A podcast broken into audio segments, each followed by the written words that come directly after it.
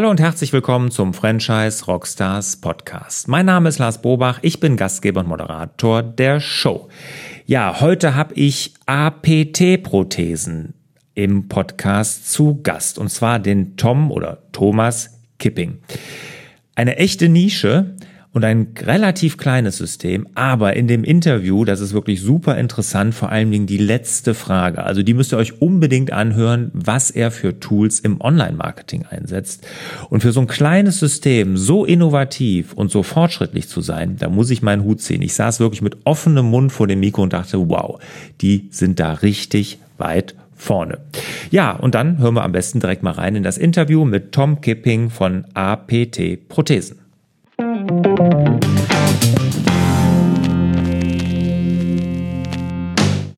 Hallo Tom, schön dich hier bei den Franchise Rockstars dabei zu haben. Ja, lass uns mal an den aktuellen Zahlen direkt am Anfang teilhaben. Also, wie viel Franchise-Nehmer hat APT Prothesen? Wie viel Umsatz macht er? Wie viele Mitarbeiter habt ihr? Ja, hallo Lars. Erstmal vielen Dank, dass ich dabei sein darf. Freut mich. Ja, uns äh, gibt seit tatsächlich 2010. Wir haben aktuell ja, sechs Franchise-Nehmer, also ein relativ kleines System. Diese sechs Franchise-Nehmer haben oder betreiben insgesamt äh, 13 Filialen. Und äh, wir haben in 2019 ein tolles Jahr gemeinsam gehabt. Das heißt, mit 13 Filialen haben wir es tatsächlich geschafft, etwa 800 amputierte Menschen mit Prothesen zu versorgen. Das ist ja unser ureigenes Geschäft. Ja, und es gab einen Umsatz von fast 6 Millionen, also sprich 5,9 Millionen Umsatz. Super, das ist ja echt toll. Und das System ist ja noch recht jung. Erzähl mal bitte, wie man auf die Idee kommt, Prothesen über ein Franchise-System anzubieten. Ja, eigentlich, äh, also ich bin vom Beruf Orthopädie, äh, Mechaniker Meister heißt das, das ist ein Handwerksberuf. Und den lernt man oder führt den klassisch in einem sogenannten Sanitätshaus aus. Und im Sanitätshaus ist es so, dass äh, alles, was man an Hilfsmittel so braucht und benötigt, muss ein Sanitätshaus eben auch liefern können, sprich auch unsere Berufsgruppe. Also reden wir über ja, von der Rollstuhlversorgung über Bandagen, über Korsette, Orthesen oder eben auch Prothesen. Und äh, mein Fokus persönlich lag immer auf diesen äh, prothetischen Versorgung, also Arme und Beinprothesen zu, zu, für die Kunden herzustellen.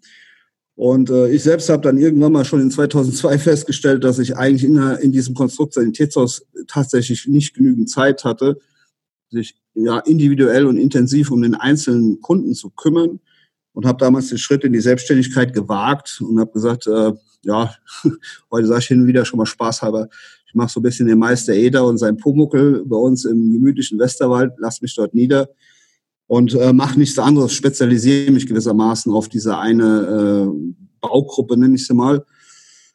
Ja, damals war die Reaktion von unseren Verbänden, also bei uns gibt es ja auch den Handwerksverband, die Innung gibt's, die haben mich damals sehr belächelt, ähm, bis hin, dass man mich fast schon nahezu für einen Spinner hielt, der sich einbildete, nur mit Prothetik sein Geld verdienen zu wollen ja, das habe ich natürlich konsequent, habe ich das umgesetzt und ähm, ja, quasi ähm, relativ schnell feststellen dürfen, dass da ein sehr hoher Anspruch ist, ähm, dass da sehr viele Kunden sind im Verhältnis gesehen. Ja, die kamen damals von sehr weit her, äh, weil sie irgendwann mal rausgefunden haben, da ist einer, der macht nichts anderes, der hat sich auf unsere ja, Sorgen, Nöte, Probleme spezialisiert und ähm, ja, das ist am Anfang sehr relativ schnell gewachsen. Also da hatte ich nach, weiß noch ziemlich genau, drei oder vier Jahren schon 350 Kunden im Kundenstamm, die aber von alle, alle von sehr weit her kamen. Das heißt, ich hatte dann immer so das Thema, dass ähm, ja, ich eigentlich diese Qualität, die ich anstrebte, nicht halten konnte. Nicht, weil ich es nicht wollte, sondern weil es einfach nicht ging, weil die, die Wegstrecken zu weit waren für den Einzelnen. Mhm. Somit sind die Kunden auch wieder nach und nach abgesprungen. Es kam mir neu dazu. Das hat mich ein Stück weit geärgert. Und dann habe ich damals überlegt, ähm, ja, wie, kommst, wie kannst du den Kunden entgegenkommen? Und aus meiner Sicht ist unsere Branche so ein bisschen, ja, nett gesagt, schon mal altbacken unterwegs. Also die, die, denen war es schon fremd, dass sich einer spezialisieren will. Und dann habe ich gedacht, weißt du was, es gibt kein tatsächliches Franchise-System in unserer Branche. Und dann fängst du mal damit an. Und das war so in 2009 haben wir eigentlich so die, den Anfang gemacht. Eigentlich 2010 genau angefangen mit zwei Pilotpartner und das hat sich dann sukzessive entwickelt. Also heute haben wir wie ich eben schon sagte, 13 kleine Niederlassungen. Wir haben ähm, viele Dinge auch zentralisiert. Also intern haben wir uns wieder gewissermaßen spezialisiert. Das heißt, dass die Kollegen vor Ort die maximale Zeit haben, um sich um die Sorgen und Nöte ihrer Kunden zu kümmern. Haben wir halt äh, die Dinge, die keinen direkten Mehrwert dem Endverbraucher bringen, zentralisiert. Das ist die Klassik, klassische äh, Sachbearbeitungsfall. Also die Abwicklung mit den Krankenkassen, die machen wir zentral für die Kollegen. Der Einkauf, Marketing und auch eine Servicefertigung haben wir hier in der Zentrale. Und das versetzt die Kollegen draußen eben mit relativ wenig Personal sehr gute Arbeit am Kunden zu leisten. Okay, jetzt ähm, habt ihr euch ja auf eine spezielle Art von Prothesen auch noch spezialisiert. Das kommt ja auch noch dazu, ne? Du sprichst die Sportprothetik an, oder? Was? Ja, genau. Also das, wie habe ich das? Habe das auf eurer Webseite gelesen, ne, dass ihr ja äh, nur diese Bewegungs- oder wie nennt sich diese äh, Prothesen? Ja, man kennt ja, äh, mittlerweile kennen das ja mehrere Leute, dass es, äh, es gibt ja auch die Paralympischen Spiele neben den Olympischen Spielen. Ne? Und mhm. Das war tatsächlich auch so ein, eigentlich ein Initialfunke, äh, der damals übergesprungen ist, als ich äh, den Weg in meine Selbstständigkeit wählte, äh, hatte ich das Glück, sagen wir mal, in Leverkusen beim TSV die Behindertensportabteilung kennenzulernen. Ähm, dadurch, dass ich damals einen gewissen Heinrich Popov als jungen Menschen versorgt hatte und den eben dort mehr oder minder untergebracht hatte und war damals erstaunt, dass sich kein Orthopädietechniker oder kein Kollegin oder Kollege dort vor Ort explizit um diese, ich nenne es mal Hochleistungsprothesen gekümmert hat. Ne? Und das war für mich schon so der Einstieg. Also ich bezeichne mich selber als Typ, der hat Mut zur Lücke. Also das heißt, ich weiß nicht alles, aber ich möchte gerne mehr wissen, wenn es mich interessiert. Und das war auch in dem Fall so. Und habe mich damals, äh, habe damals bei Leverkusen angeboten, ich möchte das gerne gemeinsam mit euch aufbauen und lernen. Ja, und dadurch entstand natürlich auch gewissermaßen ein Erfahrungsschatz, den nur sehr wenige haben letzten Endes. Und natürlich äh, gebe ich den gerne weiter an meine Systempartner. Hm. Und ihr entwickelt aber jetzt nicht eigene Prothesen, das ist richtig, ne? Nee, das ist, ist äh, also das ist richtig. Ähm, wir greifen eben auf die bestehende Zulieferindustrie zurück. Das heißt also Kniegelenke oder Fußsysteme beziehen wir aus der Industrie. Dennoch ist tatsächlich jede Prothese ja individuell, weil natürlich jeder Mensch äh, unterschiedlich ist und jeder, also stumpf, das was noch am Bein oder Arm übrig geblieben ist, natürlich auch nochmal individuell ist. Insofern ist es halt eine Anpassung auf den Einzelnen. Okay. Jetzt äh, sechs Franchise-Nehmer habt ihr, 13 Filialen, also habt ihr auch mehrere Franchiser, die dann auch so Multi-Unit, also mehrere Filialen betreiben. Jetzt erzähl doch mal, was potenzielle Franchise-Nehmer unbedingt über dein Unternehmen, über APT-Prothesen wissen sollten. Ja, ich denke, ähm, es ist schon mal ganz wichtig zu wissen, es ist ein handwerkliches Franchise-System. Also da geht es nicht um Handel. Ähm, das heißt, dann sind wir auch noch im Gesundheitswesen tätig. Das, das wiederum bedeutet, äh, wir unterstehen da der sogenannten Meisterpflicht. Also man muss schon, äh, jeder kann da bei uns mitmachen. Ähm, es ist kein Problem, als BWLer zum Beispiel einen äh, Laden zu eröffnen. Allerdings muss man dann wissen, dass man eben diesen Meistertitel gewähren muss. Das heißt, muss man dann mal einen Meister, Orthopädie-Techniker Meister eben einstellen. Das ist eigentlich, ich denke mal, ein bestimmten entscheidender Unterschied zu sonstigen oder anderen Systemen. Mhm. Ähm, ja, ansonsten funktioniert das eben, wie ich eben schon mal kurz angedeutet habe, über eine zentralisierte ähm, ja, Arbeitsteilung, wenn man so will. Also man muss sehen, dass man vor Ort vertrieblich hm, gut mit Kunden umgehen kann, eine gewisse Offenheit hat, äh, vor allen Dingen sehr gut zuhören kann. Ähm, ja, und die Abläufe selbst äh, müssen halt gelebt werden. Und das ist ja eigentlich was völlig Normales, das ist nichts Besonderes aus meiner Sicht. Mhm. Und jetzt, das klang alles so nüchtern, jetzt mach mal Werbung. Was sagst du denn jemand, der Interesse hat, aber sich nicht so richtig sicher ist, was, wie, wie machst du den heiß, dass er bei euch Franchise-Nehmer werden will? Was erzählst du dem? Ja, das mache ich, doch, machen wir, machen wir ja öfter mal. wir haben, Will ich doch hoffen. Ja, es ist, es ist ja eine, eine, eine wirkliche Nische, also so, wo wir uns eh schon befinden. Es gibt äh, in ganz Deutschland als Beispiel 2500 Sanitätshäuser, schätzt man aktuell.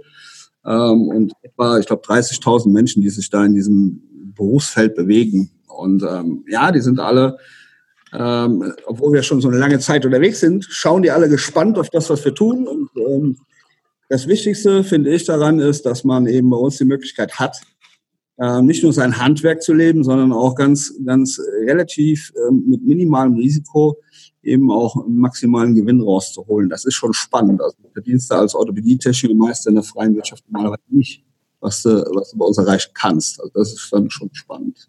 Okay, okay, das ist ja schon mal was. Also das ist die Verdienstmöglichkeiten sind bei euch deutlich besser.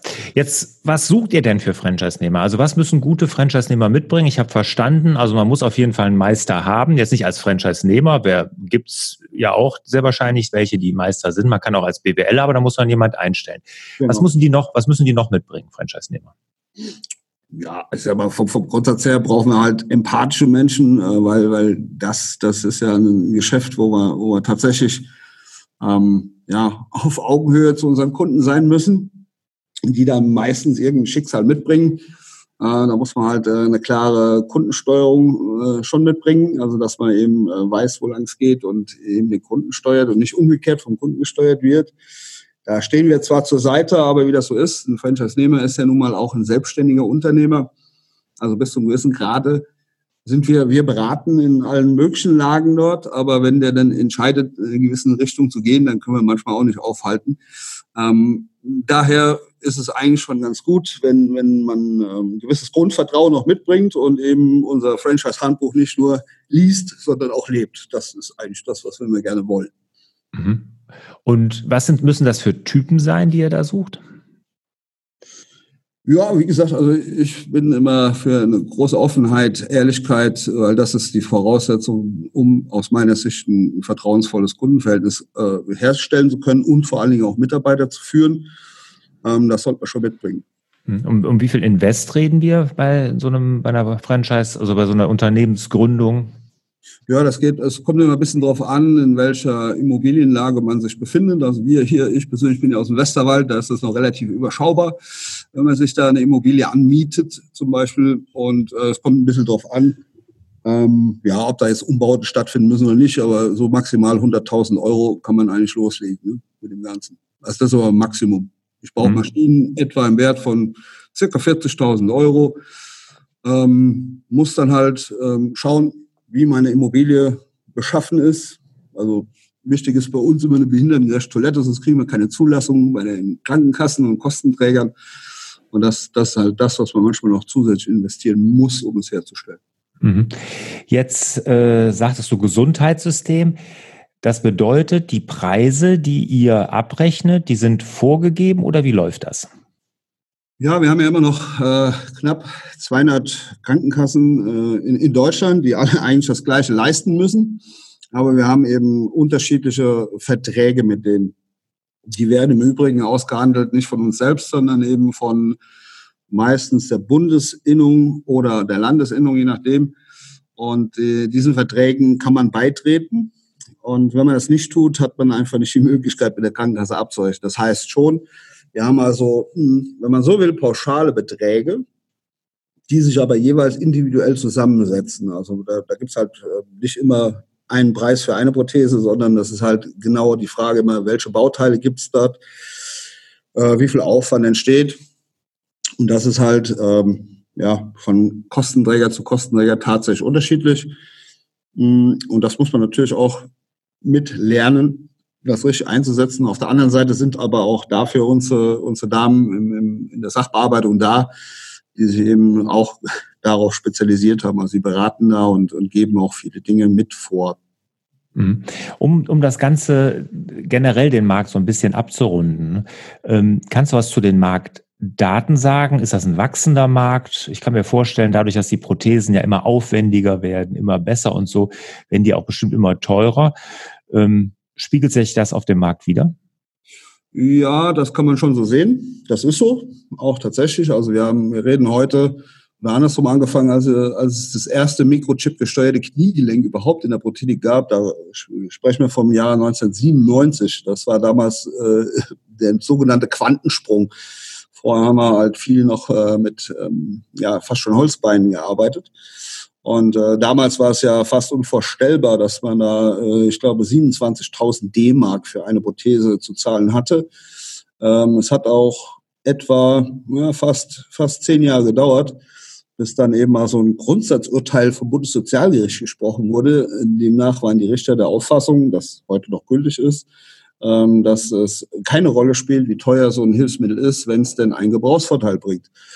Ähm, das hat sich insofern heute schon fast standardisiert. Also heute sind, da reden wir auch nicht mehr über 27.000 D-Mark, sondern da reden wir heute über Oberschenkelprothesen in der Preisklasse so hm, zwischen 40 und 70.000 Euro im Einzelfall.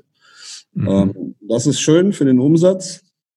Aber es ist auch so, dass die Industrie uns natürlich diese Gelenke nicht schenkt. Also die müssen wir natürlich auch kaufen. Ja, klar. Letzten Endes liegt der Mehrwert eigentlich immer in unserer handwerklichen Arbeit. Also das, das muss man so sagen, weil wir bauen im Grunde genommen den, äh, den Schaft, also da, wo der Stumpf quasi die Verbindung zur Prothese bekommt. Und das ist äh, unsere handwerkliche Arbeit gepaart eben mit äh, dem der Auswahl der Teile, die halt zu dem Einzelnen passen müssen und eben auch, wie wir sie zusammenbauen. Also ich mhm. kann den Kunden schnell, langsam, sicher oder unsicher werden lassen mit meiner Prothese. Und da, das ist eigentlich unser Handwerk. Und da, da verdienen wir wirklich unser Geld dran. Ah, okay, verstanden. Okay. Jetzt kommen wir nochmal zurück zum Franchise-System. Ähm, bietet ihr unterschiedliche Lizenzen an oder vergebt ihr Gebiete oder Standorte? Wie macht ihr das? Ja, wir haben, äh, ja, jeder, jeder Franchise-Nehmer äh, hat natürlich einen Gebietsschutz. Und den machen wir immer abhängig von der Anzahl der Einwohner in dem Gebiet, weil wir rein statistisch wissen oder gehen davon aus, dass etwa 0,3128 Prozent der deutschen Bevölkerung aktuell ja wohl an, äh, amputiert ist. Das passt so einigermaßen mit unseren Erfahrungswerten und auch den Werten der Industrie. Und wir gehen immer davon aus, dass ein Gebiet in einem, in einem ja, sagen wir, städtischen Bereich irgendwo so eine Million äh, Einwohner hat und im ländlichen Bereich reden wir dann eben über wesentlich weniger Einwohner. Ähm, so wird das erstmal ähm, quasi festgelegt. Ähm, andersrum ist es allerdings, oder ich muss immer erklären, dieses Gebietsschutz, ähm, das bedeutet nicht, dass der, der Kunde aus, sagen wir mal, Köln nicht in Westerwald fahren dürfte. Wenn er das will, dann kann er das. Also das hm. geht einfach nur darum, dass wir als Franchisegeber natürlich nicht noch einen zweiten Laden ins gleiche Gebiet setzen können. Das ist klar, das ist klar. Ich meine, Gebietsschutz ist ja ein Riesenthema in der Franchise-Branche. Ich glaube, diejenigen, die hier zuhören, kennen das auch, wie sowas gehandhabt wird. Ne? Äh, mir ging es jetzt darum, wenn jemand äh, mit den Filialen, gibt es da für jede Filiale eine Extra-Lizenz oder wenn der so ein Gebiet von einer Million, was du gerade gesagt hast, kann ich dann da oder muss ich dann da zwei, drei, vier Filialen eröffnen? Wie, wie macht ihr das? Ich kann. Also äh, mit müssen, also ich habe äh, als Franchise-Nehmer ein Gebiet zur Verfügung, das wir vorher ähm, natürlich auch gemeinsam festlegen. So, und ähm, ich sag mal, in den Anfängen, weißt du, mein erster Pilot, der hat dann damals ein Riesengebiet von mir zugeteilt bekommen. Der hat das eigentlich nie wirklich bewirtschaftet. Er hat sich einfach nur konzentriert auf seine kleine Region. Und daraus habe ich natürlich auch gelernt und habe gesagt, wir müssen natürlich da gemeinsam einen längeren, langfristigen Plan aufstellen. Also unsere Franchise-Verträge gehen erstmal über fünf Jahre mit Option auf weitere fünf Jahre. Und äh, dementsprechend schauen wir auch, dass die Gebiete äh, zu diesen Verträgen passen. Und dann ist es eben, obliegt eben jedem Franchise-Nehmer selbst, wie viele Niederlassungen äh, oder eigene ständige oder eigene Filialen er dort betreiben möchte. Hm, wir beraten in der Richtung immer schon, dass wir halt sagen, naja, muss halt schauen, wie sind die tatsächlich, ich nenne es immer Trampelfahrt der einzelnen Kunden. Also ja, wir haben ein Beispiel in, Köln und Leverkusen gibt es zum Beispiel dieses Gebiet Köln, betreibt der Kollege aus Köln eben auch und hat dann äh, Leverkusen dazugenommen, ähm, weil er sprach, glaube ich, von der Schelsig oder so irgendwie. Ne? genau. In der Hilfe ungefähr. Ja, auf der sitze ich hier. Ja, gut, das ist ja auch eine sehr bevölkerungsreiche Gegend hier. Ne? Da kann ich mir das vorstellen, dass das Sinn macht. Ähm, ja, du, du hast gesagt, hier viel zu große Gebiete verteilt. Ich sag mal, das ist so der Klassiker natürlich, wenn man mit einem Franchise-System startet. Das höre ich sehr häufig, ne, dass dann am Anfang erstmal sehr große Gebiete vergeben werden, die dann sozusagen erstmal äh, da ähm, blockiert sind von jemand, der die gar nicht richtig bearbeiten kann, weil man gar nicht davon ausgegangen ist, dass da so ein Potenzial ist. Ne? Das höre ich sehr häufig. Wo wir schon mal bei solchen Dingen sind, Herausforderungen. In zehn Jahren Franchisegeber hast du bestimmt die ein oder andere Herausforderung meistern müssen. Was war denn so die größte davon und was hast du als Unternehmer daraus gelernt? Ja, natürlich äh, hat man da einige Herausforderungen. Ja, die erste ist einfach tatsächlich geeignete Franchise-Nehmer zu finden. In unserem Fall, ich denke mal generell ist es nicht so einfach, aber auch festzustellen, ja, äh, jeder, der einen Meisterbrief hat, ist nicht gleichzeitig ein Unternehmer. Also das war, das war so eine Erfahrung, die ich irgendwann zwischendurch sammeln musste. Ähm, wo man davon ausgeht, dass äh, gerade bei uns im Handwerk ähm, zum Thema Meisterprüfung, da sind wir dann auch in einem betriebswirtschaftlichen Teil unterwegs, aber da wird meistens nur dünn drüber geflogen und das, das muss dann leider Gottes an der einen oder anderen Stelle auch feststellen. Also das ist dann so ein, so ein Engpass immer mal. Äh, da wirken wir heute anders drauf ein im Vorfeld schon wollen wir das wissen. Somit ergibt sich eh bei uns, äh, sagen wir, die Herausforderung für uns ist meistens, äh, ich vergleiche mal gerne mit einem Flaschenhals, wenn, wenn du dir vorstellst, du hast ein Sanitätshaus, das kennt in unserer Branche jeder, da wird man quasi groß drin. Da kennt man es nicht anders, dass man eben die Beziehung zu niedergelassenen Ärzten sucht oder Krankenhäuser und glaubt, dass man da, oder die die, die Kollegen bekommen dort ihre Aufträge her. Und bei uns ist es eben ein bisschen anders. Das heißt, äh, wir als Spezialisten sind in Krankenhäusern tatsächlich nicht wirklich gefragt. Also, weil, weil ein Krankenhaus braucht quasi Vollsortimenter und wir sind eben, ja, der Spezialist, der nur einen Part liefert. Das ist denn zu aufwendig und äh, da zählt auch nicht wirklich so die Versorgungsqualität, sondern eher die logistische Schnelligkeit, die man dahinter legen muss. So, und dann ähm, wird es dann schon ein bisschen schwierig, an der einen oder anderen Stelle den Kollegen zu erklären, wie bei uns Vertrieb funktioniert. Mhm. Das, ist, das ist de facto immer schwierig. Weil, ich sag mal, je länger jemand im Sanitätshaus gearbeitet hat, umso schwieriger ist es, dieses Sanitätshaus denken und handeln eben äh, ihm, ihm quasi, ja, ich will nicht sagen wegzunehmen, aber es zu verändern, das Bewusstsein zu verändern, dass es Kunden gibt. Und äh, da ist zum Beispiel auch ein Unterschied bei uns bei uns sind das eben Kunden und in Sanitätshäusern redet man über, über Patienten. Das sind aber völlig die gleichen Menschen. Mhm. Das ist für mich aber ein, ein Riesenunterschied, ob ich äh, als Handwerker Kunden habe oder eben äh, einem Kunden vorgaukele erst beim Patient, weil ich ja. kann ihn heilen, ich kann ihn nur helfen. Das kann ich mir vorstellen, dass man so eine vertriebliche, kundenorientierte Denke dann erstmal lernen muss. Ne? Das kann ich mir gut vorstellen. Das ist tatsächlich ein Engpass und da arbeiten wir permanent und stetig dran. Das nächste, was man immer mal so feststellt, ist, dass äh, ja so ganz einfache tägliche, wöchentliche Routineaufgaben sind auch nicht so äh, bei den meisten, ähm, ja, sagen wir, werden sie nicht so gelebt und genau dann an der Stelle wird es halt sehr schwierig, weil ähm, vermeintlich äh, macht man dann häufig den zweiten vor dem ersten Schritt und das artet dann schon mal in negativen Stress aus. Und dafür sind wir aber wieder da, das zu erkennen, das zu korrigieren. Also da lernst du halt als äh, Franchisegeber in dem Bereich auf jeden Fall fast täglich. Klar, das, das ist ja auch eure Aufgabe da. Ne? Jetzt äh, hast du uns schon mal einen guten Einblick gegeben. Was ist denn jetzt in Zukunft von, von eurem Unternehmen zu erwarten, Tom? Was habt ihr da für Pläne? Welche Projekte? Ja, unser Ziel ist ganz klar, äh, dass wir, dass wir unsere Marke APT halt bundesweit etablieren. Da haben wir jetzt, äh, ich habe gesagt, zehn Jahre haben wir quasi unsere Lehrzeit, die Hauptlehrzeit hinter uns gebracht. Äh, wir haben jetzt uns ein bisschen noch eine zusätzliche Möglichkeit geschaffen, ähm, indem wir halt eine sogenannte APT Vertriebsholding GmbH gegründet hat, die im Übrigen schon äh, vier Franchise, äh, vier Filialen führt als quasi größtes Franchise-Unternehmen. Hintergrund, ich sagte eben, wir haben ja so einen gewissen Flaschenhals da, äh, Leute zu finden, die A, einen Meisterbrief haben, B, sich äh, spezialisieren wollen auf Prothetik und dann C, auch noch in selbstständiger Form, ist nicht ganz so einfach.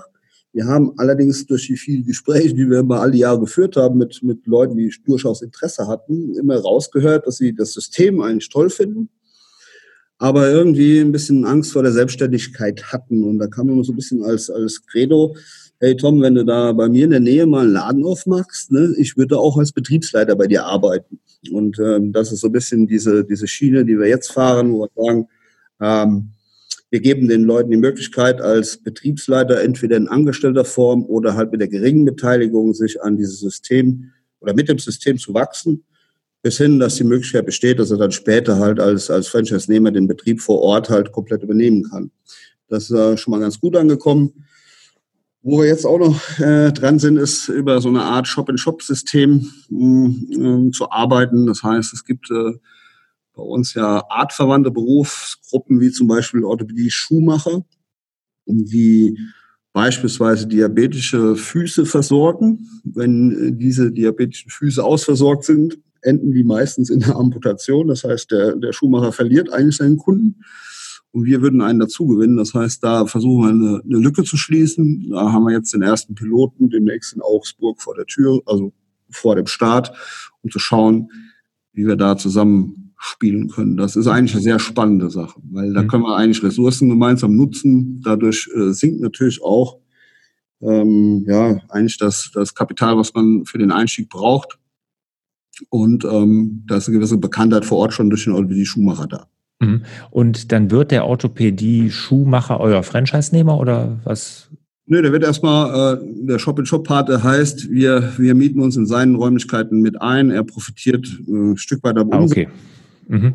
Wir zahlen die Miete und äh, ja, dann schauen wir eben da diese ersten fünf Jahre, wie sich das entwickelt und auch da sind wir dann sehr offen, dass wir eben äh, in Zukunft sagen, du kannst unser Franchise-Nehmer selbst werden, also kannst es selber machen und so weiter. Das, das ist ein relativ offenes System. Also alles mhm. geht, nichts muss. Ja, mit dem, mit dem ersten, was du da gesagt hast, dass Leute als Betriebsleiter bei euch einsteigen, ähm, da wäre ja auch eine Möglichkeit, sowas dann für Investoren mal zu öffnen, wenn man da nicht nur mit eigenem Kapital agieren will. Ne? Das ist so die erste, so eine Idee, die ich gerade hatte. Ja, die Möglichkeit ist, die, die bekomme ich hin und wieder auch schon wieder angeboten mal. Ähm, bisher war es so, dass es eher organisch gewachsen ist. Das äh, bevorzuge ich ehrlich gesagt im Moment äh, mhm. noch. Ähm, natürlich ist so, mit mehr Kapital kannst du auch schneller wachsen. Ob das immer so gut ist, äh, sei mal dahingestellt. Gut, das ist ja auch eine Philosophiefrage, was man ja, genau. da will. Ne? Was, was habt ihr denn so? Hast, kannst du eine Zahl in den Raum werfen? Wie viele Filialen wollt ihr mal haben in zehn Jahren? Ja, wir brauchen so, um Flächendeckung in Deutschland in unserem Gewerk äh, zu erreichen, brauchen wir etwa 40 bis 60 äh, Filialen. Dann hätten Och, das ist ja, da seid ihr ja gar nicht mehr so weit von entfernt. Ja. ja, es gibt halt auch von den Abortierten, ähm, ähm, man schätzt, das gibt nur Schätzungs- oder geschätzte Zahlen, dass etwa circa 250.000 Menschen in Deutschland mit Amputationen zu leben haben. Und wie ich eben schon sagte, die verteilen sich aktuell eben auf 2500 Sanitätshäuser und 13 APT-Filialen. Okay. ist der Markt schon relativ äh, ja, begrenzt. Hm. Ja gut, aber auch wenn er überschaubar ist, ist es ja so, äh, das hört sich auf jeden Fall nach Potenzial an. Ne? Wenn du jetzt sagst, er hatte 2019 800 bedient von 250.000, da ist ja Luft nach oben. Definitiv ja. Ja, sehr schön, sehr schön. Also ich glaube, da bist du ja wirklich in einer tollen Branche, also wenn ich das mal so unterm Strich sagen darf. Also die Branche ist toll und ich kann mir vorstellen, dass das für, wenn die Verdienstmöglichkeiten so sind, wie du ja gesagt hast, dann auch sehr interessant sein kann für jemand, der sich in dem Bereich da selbstständig machen möchte. Auf jeden Fall. Ja. Und man tut was Gutes. Das kommt ja auch noch dazu. Ne? Sinnhaftigkeit sieht man ja auch gerne in seiner Arbeit. Das, ich sag mal, das führt ja im Endeffekt dann zu Glücksgefühlen, wenn man eine Sinnhaftigkeit sieht. Und ähm, da gibt es bestimmt andere Systeme, da ist die nicht so und die habt ihr ja hundertprozentig. Ja, also du hast in diesem Beruf äh, eine wirklich soziale Komponente. Also du stellst ein Hilfsmittel her, äh, das im besten Fall für deinen Kunden zu einer Steigerung von Lebensqualität führt. Und das ist das, was wir, was, was wir wirklich alle eigentlich begeistert mitnehmen können. Ähm, und damit verdienen wir eben unser Geld. Und das ist völlig äh, ein toller Zustand, auf jeden Fall. Ja, ja. Solltest du vielleicht in deine, in deinen Pitch, wenn du da dein Franchise-System vorstellst, mal mit einbauen, weil das ist, glaube ich, wirklich eine tolle Sache. Das wünschen sich viele, eine Sinnhaftigkeit in ihrem Tun. Tom, kommen wir zu den Schlussfragen. Bist du bereit? Auf jeden Fall. Welcher ist dein Lieblings-Rockstar? Rockstar im Sinne von Musik? Ja. Ach, da lege ich mich eigentlich gar nicht mehr so fest. Das war früher anders. Also ich habe sehr gerne höre ich äh, Musik von, von Sting zum Beispiel. Ähm, aber ich höre auch. Jetzt hast du ja schon verraten, wie alt du bist. Ne? Also das, das hört man ja nicht, wenn man an die 30 ist, oder? Nee. okay, nee, wäre aber eine 5 vom, vom Kommen. ja, die haben wir eine gleiche Vorwahl. Ja, aber sonst, ich bin sehr, sehr offen. Äh, ist auch ein Stück weit bedingt durch meinen Bruder, der ist äh, Musiker, Bassmusiker, der hat so viele Richtungen, die er damit äh, irgendwie, wo er mich schon mal mit versorgt. Und das ist immer ganz spannend. Also ich höre zum Beispiel sehr gerne Ska-Musik und mhm. möchte gar nicht so unbedingt auf einen festlegen. Okay, aber Sting lassen wir mal stehen und das ja. ist ja auch in Ordnung. Ja, die ersten, die gesagt haben, die haben beide, ich habe die Frage, stelle ich noch gar nicht so lange. Die ersten zwei, die, denen ich die Frage gestellt habe, haben beide ACDC gesagt. ich dachte, wenn, wenn der Tom jetzt noch ACDC sagt, dann, dann haben wir alle drei, haben wir die ersten drei voll. Okay. Welches Buch hat dich als Mensch und Unternehmer am meisten geprägt? Ja, da äh, fällt mir sofort ein, äh, es gibt ein Buch von Torvald Detlefsen, das heißt äh, Schicksal als Chance. Das geht zwar eher in esoterischen Bereich, aber höchst spannend und äh, ich glaube, ich habe ich im zarten Alter von, von Anfang 20 angefangen zu lesen, fand es damals seltsam und habe es beiseite gelegt und dann wieder aufgegriffen und heute ähm, lebe ich tatsächlich vieles, was da drin steht, äh, nehme ich mir mit. Ja, ja. Manchmal braucht das eine Zeit, ne, um zu wachsen. Ja. Jetzt die Schlussfrage, bevor wir uns verabschieden. Welches Online-Marketing-Tool kannst du den anderen Franchise-Rockstars, die hier zuhören, empfehlen? Womit hattet ihr den meisten Erfolg? Ja, da können wir aktuell, äh, das, was wir beide jetzt tun, ist ja nur ein Podcast aufnehmen. Ähm, da haben wir auch aktuell sehr, sehr gute Erfahrungen drin in unserem ähm, Franchise-System. Und zwar haben wir im vergangenen Jahr äh, eine App entwickelt, die äh, so äh, konzipiert ist, dass es eben einen Mehrwert an Informationen für unsere Kunden, aber respektive eher für die potenziellen Kunden in Zukunft bringt. Ähm, die wird sehr gut angenommen. Und die bestücken wir eben auch mit einem wöchentlichen Podcast, äh, in dem wir halt äh, Menschen interviewen, die für diese Gruppe an Amputierten immer äh, Interesse äh, wecken. Ne? Und das, das ist halt eine tolle Sache. Ist ähm, einmal natürlich mal relativer Aufwand, bis das alles steht. Aber wenn es denn steht, ist das äh, ein enormer Vorteil für alle Beteiligten. Also es ist so eine tatsächliche Win-Win-Situation. Also wir äh, bekommen halt Kundenkontakt, geben auch andersrum eben wirklich wertvolle Informationen über diese App heraus. Die heißt Prothesengemeinschaft und unser äh, Podcast nennt sich Prothesen Talk, also kann man gerne mal reinhören. Genial. Ne? Also ich sitze ja mit offenem Mund vor dem Mikro, weil ähm, ihr als jetzt doch relativ kleines System seid da so fortschrittlich, macht einen eigenen Podcast. Wir machen ja hier in meiner Online-Marketing-Agentur, den Franchise Rockstars, machen wir ja auch Podcasts für Franchise-Systeme. Und oftmals rede ich mir den Mund fusselig und äh, bei großen Systemen und die den Mehrwert da irgendwie dann nicht so richtig abschätzen können. Und ihr als kleines System macht es einfach vor. Ich kann nur sagen, einen eigenen Podcast für die Markenbildung ist die wirklich, es gibt kaum ein besseres Tool aus meiner Sicht. Ja, haben wir jetzt auch festgestellt. Hätte ich ehrlich gesagt am Anfang auch nicht dran geglaubt. Mhm. Um, da ich ja eben schon sagte, da steht bei mir jetzt so die 5 vom Komma und ähm, ja, so ganz affin bin ich mit dem Zeug selber nicht so unbedingt. Aber ähm, ich habe mich dann gerne eines Besseren belehren lassen, denn äh, also mein der erste Eindruck war, was äh, Podcast, sowas braucht man nicht. Mhm. Und äh, fragte mich damals mein Partner, der das eben für uns umgesetzt hat, ja immer, aber du, du hast garantiert schon verschiedene Podcasts gehört in deinem Leben. Und dann fiel mir so ein, ich bin so ein Comedy-Fan und äh, natürlich hörst du dann Podcasts, um es wirklich dann eigentlich wahrzunehmen, wenn du so willst. Ne? Und mhm. da war das für mich klar. Außerdem macht es immer total viel Spaß, so wie wir das jetzt auch tun, dass man sich eben über diese Schiene mal ganz normal äh, so unterhalten kann, dass es eben auch ein Informationsgehalt für andere bildet. Also ich finde es toll. Ja, ja. Und du hörst, du holst die Kunden ab, du gibst einen Mehrwert, das ist Content Marketing per Excellence und wie gesagt Markenbildung. Perfekt. Toller Tipp. Also, die alle Zuhörer da draußen, denkt mal darüber nach, auch einen eigenen Podcast zu starten.